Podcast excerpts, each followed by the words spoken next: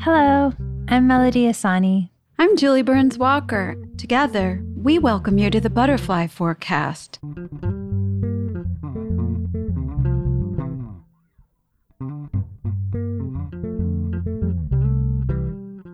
Ah, so glad that um, you could join us today. Yes, thank you for having me. I'm really excited. I feel like there's already such a great synergy between us just because of our histories and our there's a lot of overlap randomly, which is so cool. I really think in life there's nothing more confirming than keep bumping into the same people in different places. Mm. I, I always go back to the first time I met Mel and I was a mess. Like I was just in such a dark space. I felt so confused and so lost.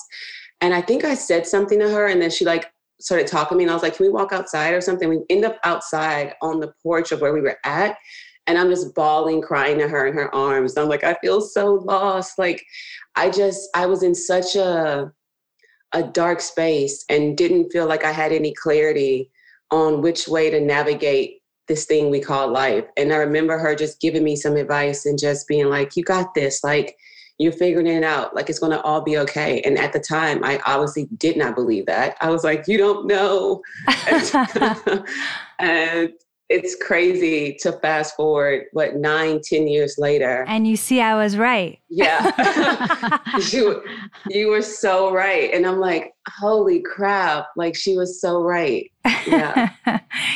That is so funny. I remember that night one of the things that we settled on speaking about today, which I'm really excited about, is how to be comfortable in the unknown. Smisha, I'm curious, what do you consider the unknown? Like, what is your definition of the unknown? Everything that's in front of us and nothing that's behind us. I mean, we all know that we live in infinity. It's just sometimes people's myths uh, trick people into thinking there's more permanence. Like, I don't know, Oge, you were talking about um, how change is inevitable. And you were also talking about that we have to understand that we're living other people's perceptions. I think the unknown is what lies outside of that. What if we didn't follow what everyone said was reality? Mm. What about you guys? What do you think of as the unknown? I agree with you in that sense, right? I think the unknown is the spaces in between, right? It's the space of us um, figuring out who we really are in this world um, against the backdrop of everything society has told us to be true, when you really think about it, it's really about doing like the internal work, right? Which is hard because the internal life, well, the internal life and the intangible dreams of that space is what really has a tangible effect on the world. And so I think it's really important for us to find spaces or cultivate spaces for us to tap into the spaces that we call the unknown, right? The spaces of uncertainty, because it allows us to detach from the myth of what we've been taught to be true about safety and security. Yeah, exactly. I think it's a great disservice that people have grown up with everywhere, trusting that whatever culture they were born into, has the truth or keys to the truth and tells the true story about the rest of humanity. And so you get your placement based on what you were born into, and that not just that birth order of your family of origin, but the pecking order, which is just, you know, so full of core lore about who you are, who you're not.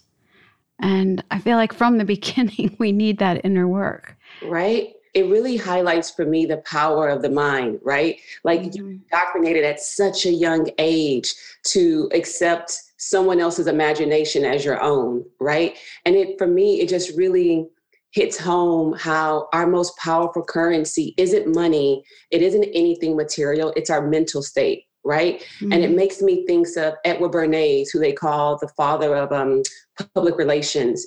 Like his whole thing was understanding the power of the mind, because he said if you understand the power of the mind and you can grab hold of someone's imagination, then you basically control their life. And so for me, what you just said right now is just reiterating that right? It's reiterating the importance of our mental state, the importance of our imagination, and just really the importance of reframing the way that we understand mental health, right? Mm. I think that we mm. often understand mental health through the lens of an illness or a state of being dis-ease and that's a part of it but it's a whole spectrum of what that really looks like and what that entails yes and since we don't really talk about things outside of that, that creates kind of a false construct. It's almost like we are living in a false world that's been built based on just what you're describing, Oge, and we don't even know it. And that's why I've heard conversations with the three of us where we're talking to someone else, and that someone zooms into us and says, why don't people talk about this? Don't you guys experience that on a daily basis where people are longing for where you want to go? They want to talk about the real stuff. And they're longing, just like you were sharing about your vulnerable time with Mel, but still, you were just longing for the real conversation. And you knew you could have it with her, which is incredible. And Mel, I bet you wouldn't have gone outside with just anybody. yeah, totally. I think it also just kind of connected me to her where I felt like on some level I was just tracking you, mm. which is why I'd always invite you to like when Julie came to the shop or mm. kind of kept you in that cipher. To me, the part about the, all this that bugs me out is how we don't know. we don't know for so long whose beliefs were we've adopted and how mm. they're playing out in our lives. I mean, I I remember a session I had with you, Smushy, a while, a long time ago, and you kind of made me question my connection to my creator. And you're like, what if I told you that you believe in a false creator, not your creator? I forgot how you you said it. But it sent me on this whole journey where I realized that I had just adopted my mom's God, like my mom's definition of God, my mom's idea of God. And I didn't really believe in that God, but that was the God that I was worshiping or praying to. And when I would do something that I felt guilty about, I wouldn't go to the God because I thought that that God would judge me or you know, I had this entire relationship with my creator that belonged to somebody else that had been created by something else. And then I had to really, really go in, and it took me a long time. And I would pray to God every day. I'm like, please connect me to you as you are, not what I think you are.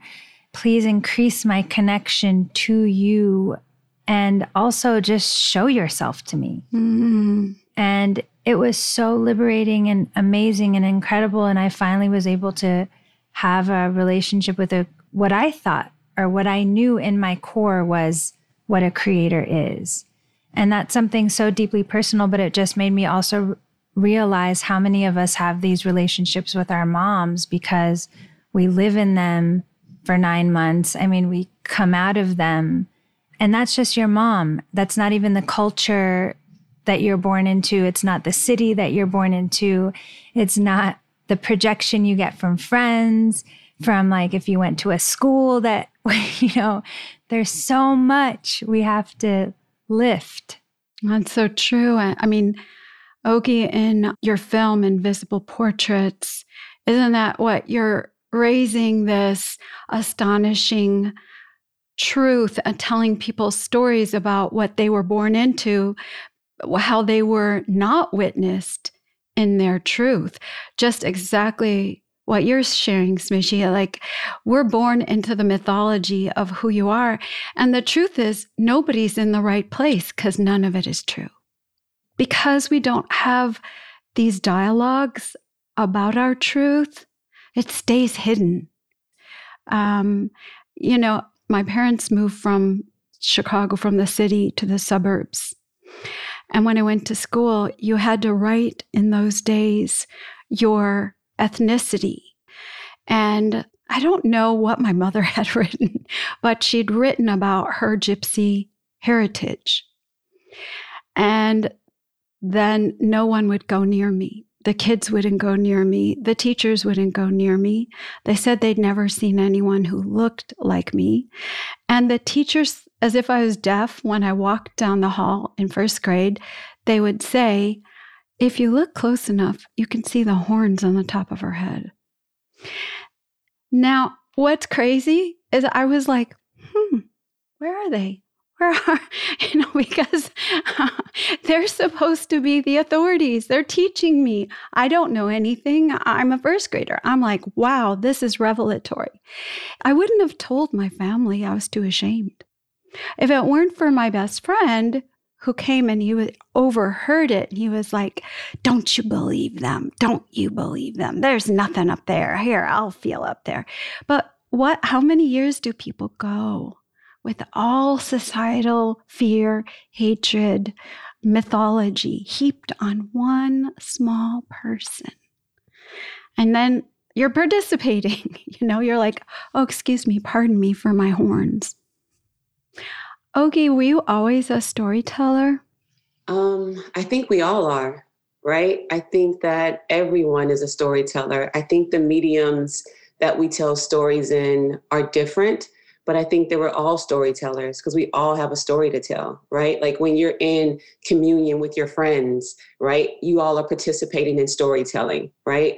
As someone who may identify as a baker, as they're baking various goods and pastries, like that's their form of storytelling. And so I think that, yeah, I'm a, I've always been a storyteller because I think that we're in, innately that, like we're born into that position or into that role.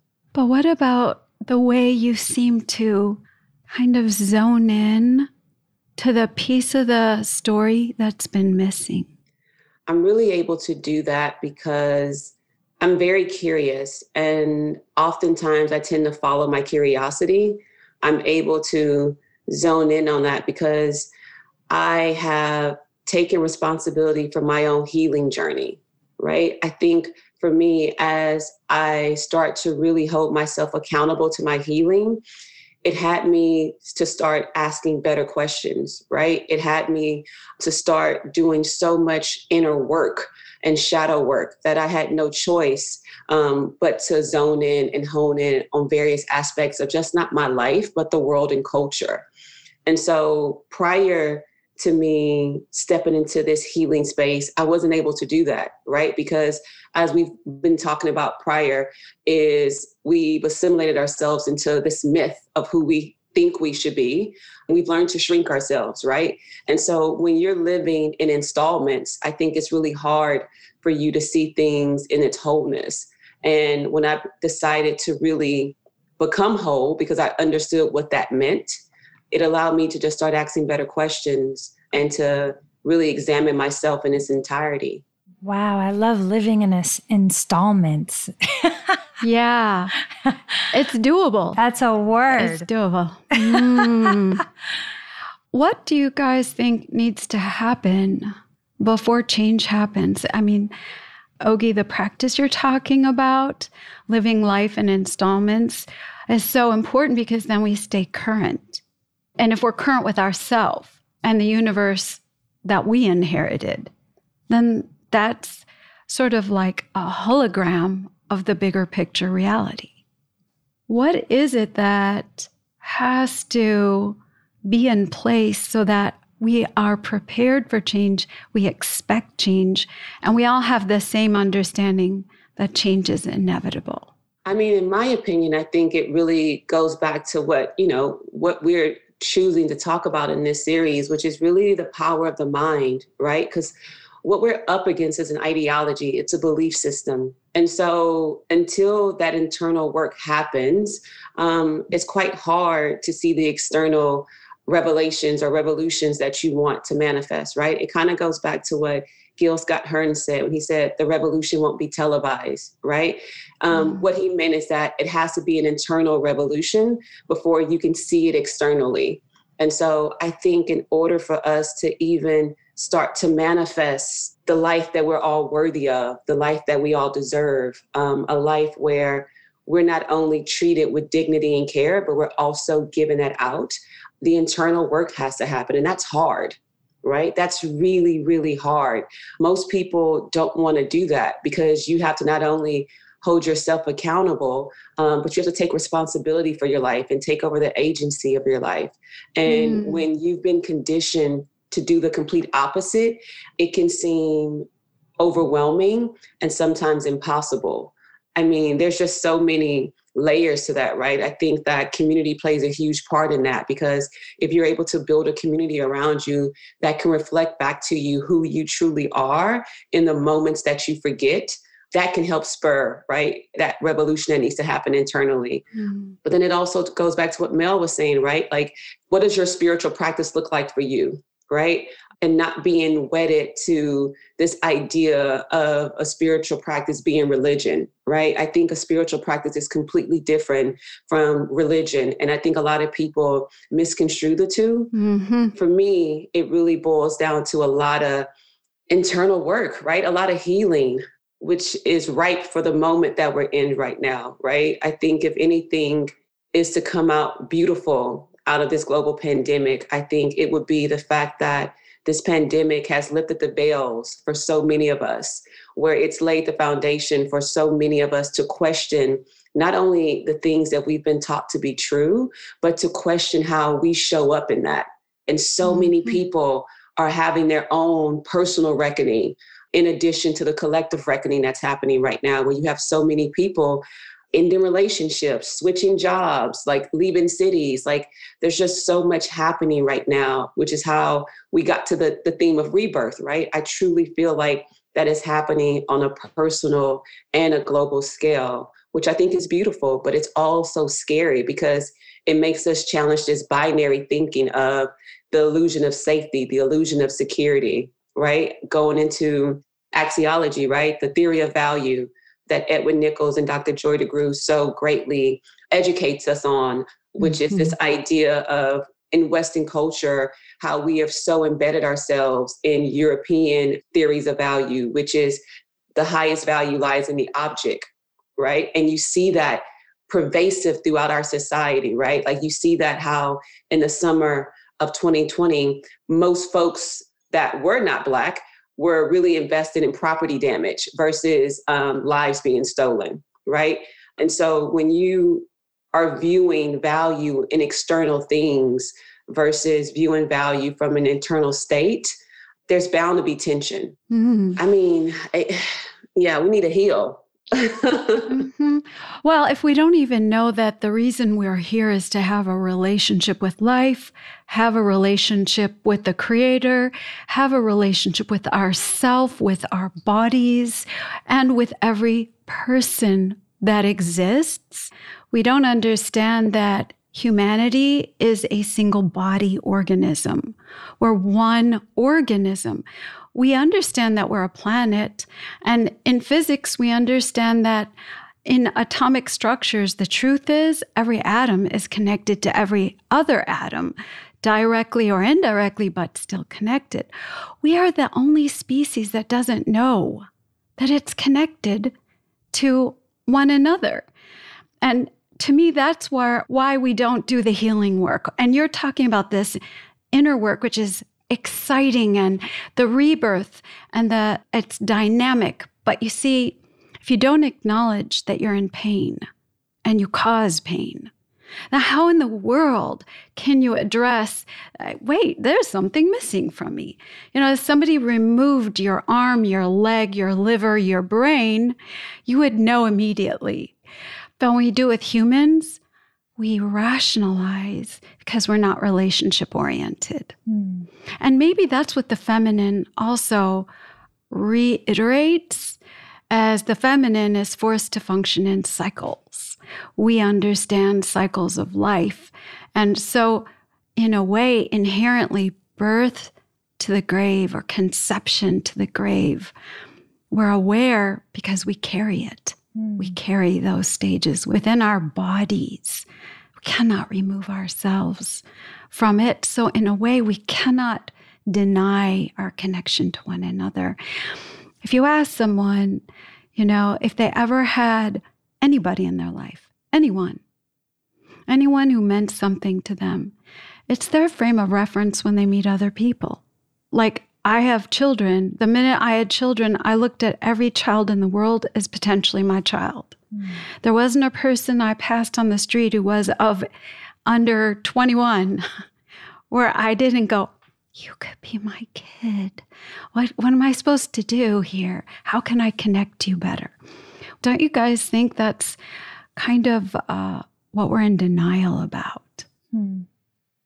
To go back to something that Oge was saying, Smooshy, the other day we were talking and you were telling me like everything in the world tells you like go back to sleep, go back to sleep. Can you talk about that because I feel like that's something big too. Well, in that context, the world is temporary. We know that this is the workshop and not the gallery. This world is temporary. You can't, you sure you could prolong it if you're super duper healthy um, and you're blessed with all the good fortune in life that keeps you alive a little bit longer, but how much longer? Do you really think you can prolong life? And so every single thing here has already been established. And so it lures you back into understanding who you are in a temporary way. So you forget who you really are, as we're not physical entities in the end. You know, we go from concrete to abstract. Everything in this world, like gravity, is here to pull you down and backwards. Gravity never gives you a leg up. It will never give you a leg up. And it's not going to be like, you know who you could be tomorrow. I mean, I think everyone has their own little ways. That's the thing. You know, Oge, I saw that film of yours, and what I love about it, it's a kaleidoscope of experiences. It's a kaleidoscope of what people have done to people and the false projections that they were wearing until they weren't, until they went inside. And, and I think that the deeper we go, the less the world pulls you to it and tricks you to think you belong here. Mm. This world is a prison, really. Once you're done with your work here, you don't want to hang out. Oge, you look like you're percolating over there. no, I am. I'm, I'm like taking in everything you're saying because I so agree with it. I think it's so true, right? I think when you get a glimpse of your innate power, when you rediscover that you are a part of the thing that created you, there's no way that you'll ever shrink yourself again, right?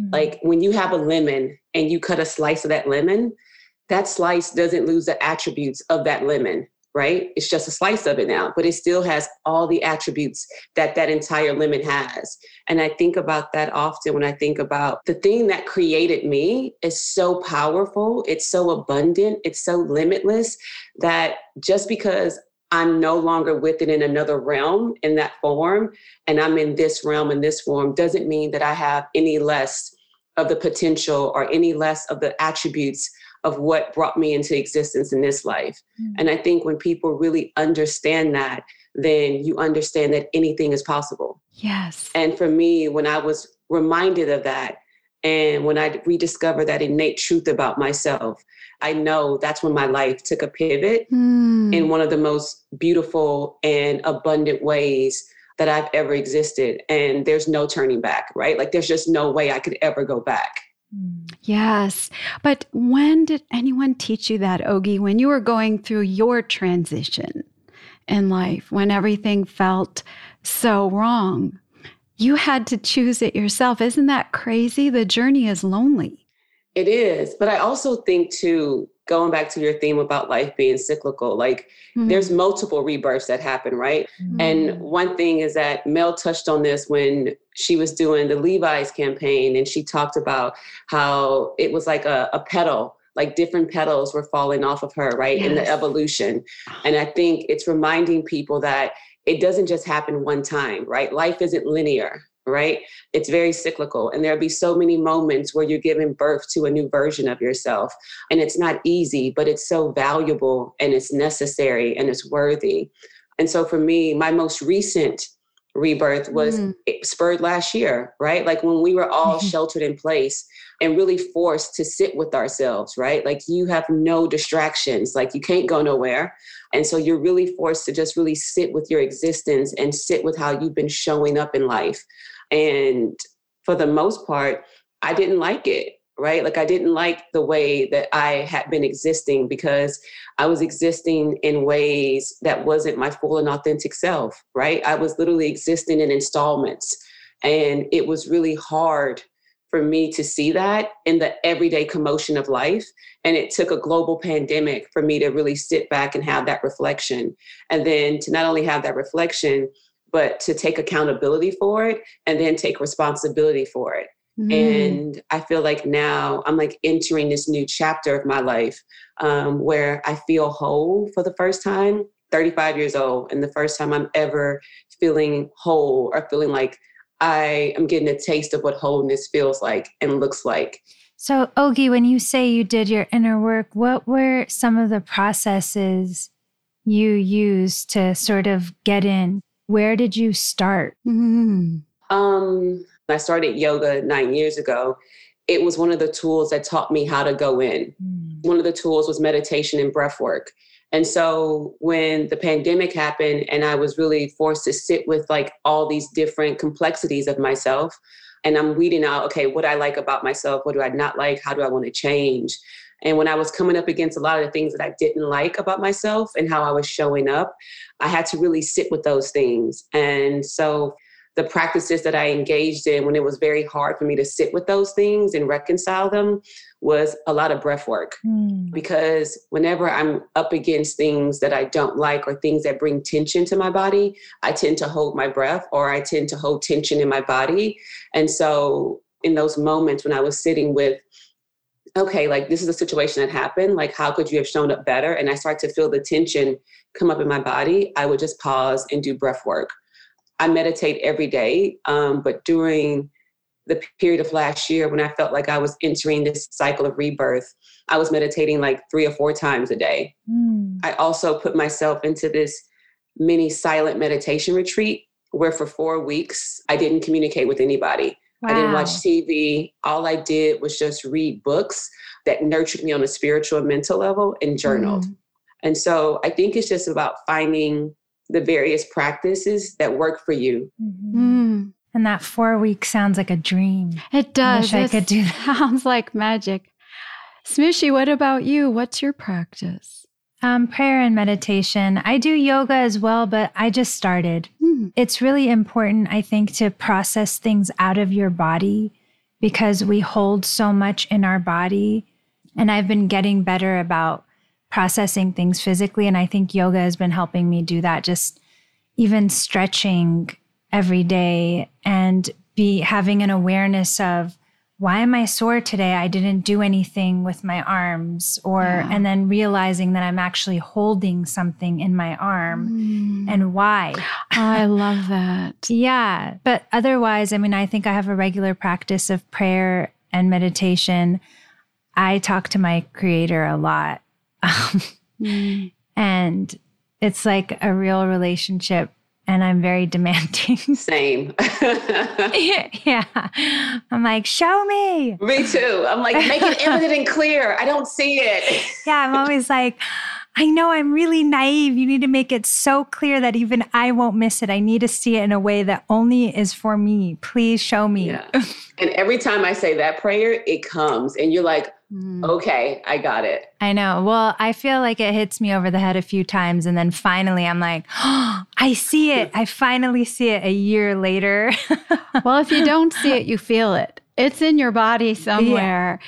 I feel like sometimes we can just like go into those aches and pains and physical symptoms and track it through that. You know, like, mm. when did this start? Wait a minute. Where did I disconnect? How did it manifest in my neck? instead of in my life awareness and how have I held on to something? I thought I let go of this last time. And so your body mm. is also your best friend and gives you a heads up if you actually are listening or if you succeed, how close you are to the creator, or if you got your fingers crossed behind your back just a little bit. That's so true. And The Body Keeps Score, which is a book that I read that I think mm. is essential reading for everybody. And it talks about literally how our body keeps a score um, and how mm-hmm. we hold mm-hmm. on to things. And it literally produces all these different states of dis-ease, whether it's respiratory issues or heart disease. Like it's it's an incredible book that I highly recommend that people read. Yeah. I mean, I never thought about something as simple as like how you feel when you're eating is so important because your body produces mm. chemistry for all your feelings. And that blew my mind. It was so mind blowing. So, Oge, just to bring it back a little bit to being in the unknown, um, I love that you didn't go to school for what you're doing. I mean, you're like a full bona fide filmmaker and you never went to school for it. And I think that oftentimes when I hear stories like that, I know it's kind of indication that somebody really did a deep dive into the unknown of who they are and were able to bring it out of them. Can you tell us just like a little bit, just because I love these kinds of stories of like how you got here, like how how did you become a filmmaker?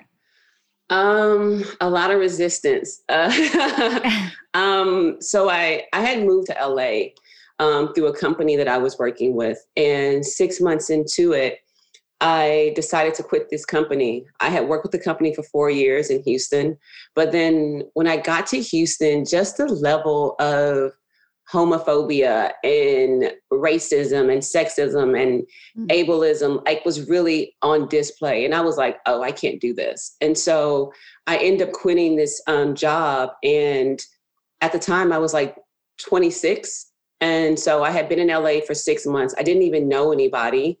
And one of the women who worked with me at the store was like hey like come do a yoga class with me. And I was in a very dark space of depression at the time. And I was like, what is yoga? And she was like, just come and do it. You'll love it.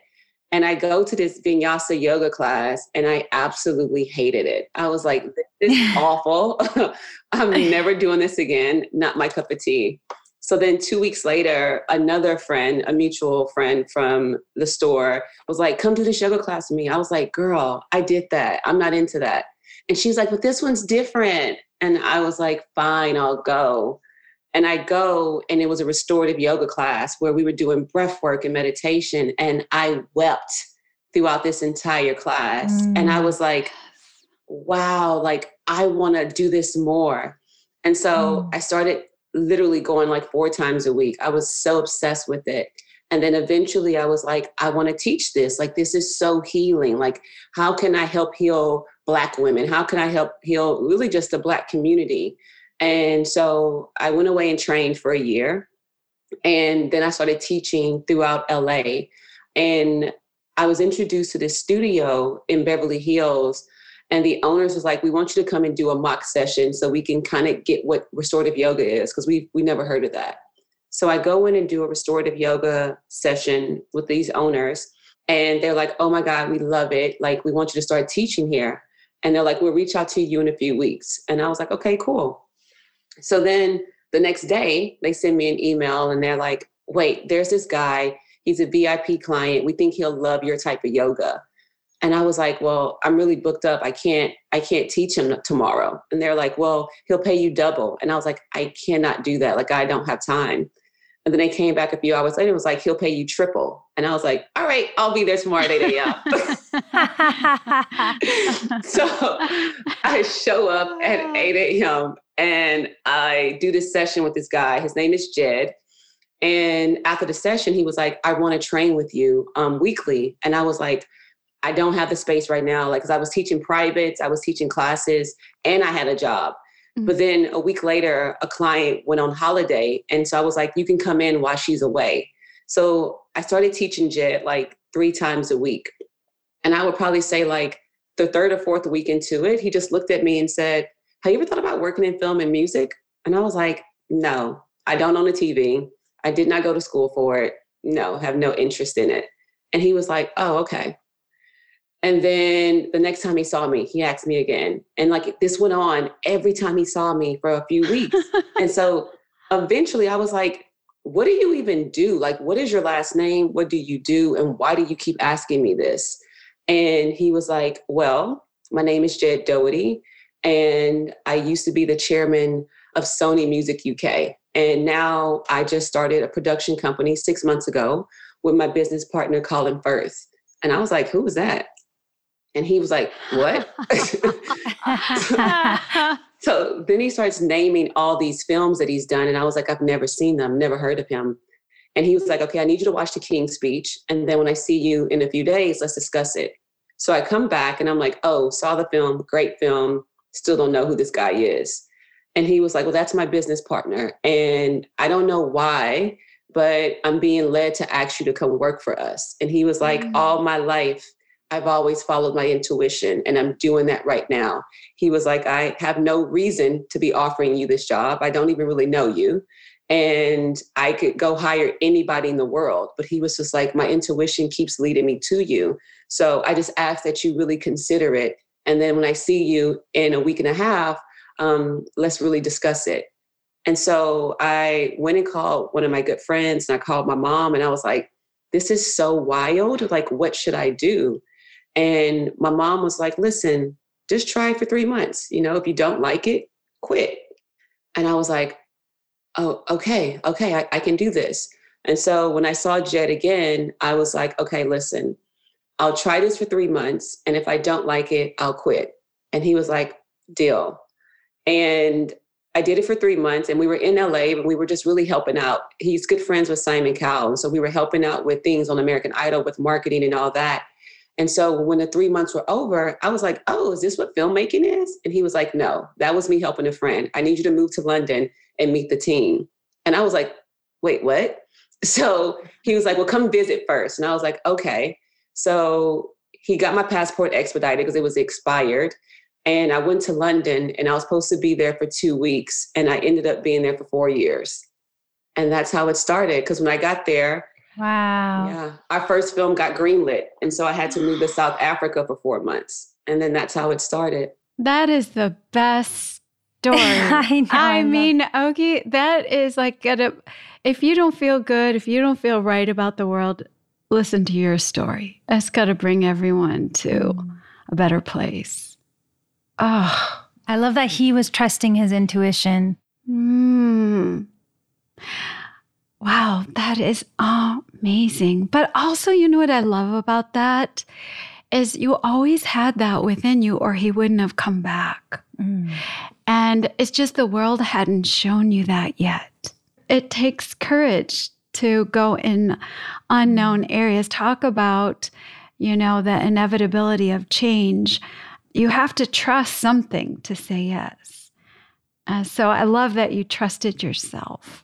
Well, yeah, I mm. think him t- trusting his intuition unlocked the portion of me that was hidden right because like mm-hmm. i don't mm-hmm. i don't think i would have ever pursued this industry had he not trusted his intuition right and so i mean and I, I, haven't even really ever thought about it that way into this moment but him trusting his intuition unlocked a portion of my life that probably would have remained hidden um, had he not done that mm.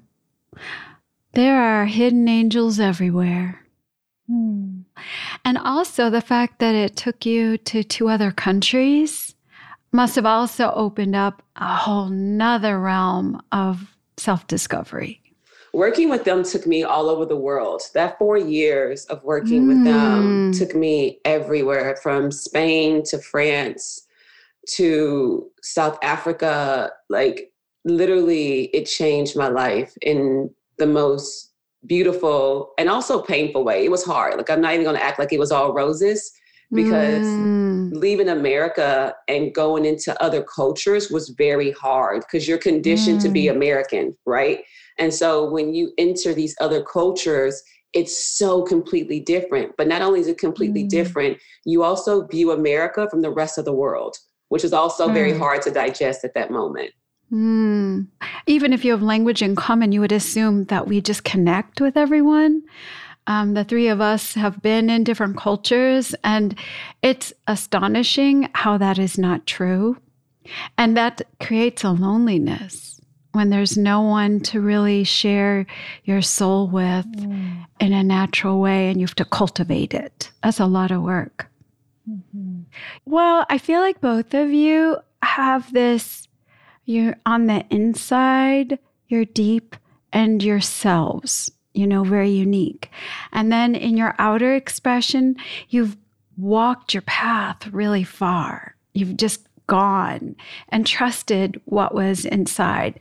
And I wonder, as a result of that, if you had a sense of what you would wish for, like one thing or two things you wish people knew from all that you have journeyed, what do you wish people knew? Um, one thing I wish people knew, and this actually came from my mother, because I was experiencing a very hard time in college. And I remember coming home and I was wailing, I was crying, and she was trying to console me, and I just wouldn't let her do it. And then I ended up eventually crying myself to sleep. And I woke up the next morning and I go in my restroom. There's a note taped to my entire mirror. And the note said, The only goal you can accomplish is the one you don't go after. And that has stuck with me my mm. entire life because it is so true. And it's not saying that the goal you go after um, will be an easy feat, but the only goal you can accomplish is the one you don't go after. Mm. That is powerful. What about you, Smooshy? I think the biggest thing that I would say is that you're never alone. Mm. I think that oftentimes when you're doing something that nobody in your family has done before, or that you don't have friends that see you or understand you around at the time, or in all the ways that you want them to see you, or, or in all the areas of your life, that you're never alone. And I always felt so alone. It was like really a feeling of loneliness. And I've struggled with that a lot. Like, you know, people will say it's always lonely at the top. And, mm. you know, I kind of adopted that. Like, well, I guess if I want to go to the top, it's going to be really lonely. And it's just not true. And I think that for me personally, there's somebody that's popped up or somebody that's been there every step of the way, even if it's somebody that's just temporary, it just sort of happens. And sometimes they don't come and it doesn't pop up, but um, I've had dreams of my dad that's passed away at that time, or I've just felt so kind of surrounded by my ancestors. I, I remember I did this meditation once and I walked into a room and it was filled with photographs, like filled. And um, my great great great grandfather was there and he was showing me, he's like, this is where you come from, you know, like, wow.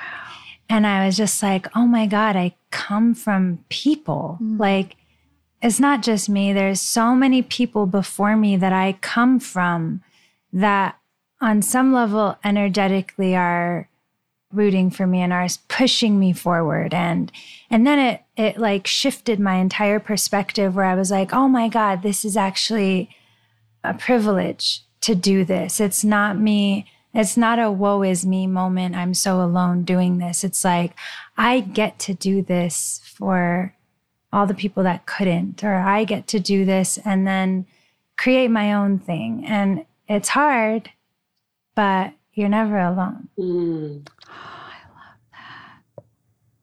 It really brings so much comfort and so much courage. Wow, I love those things. And you? Snap.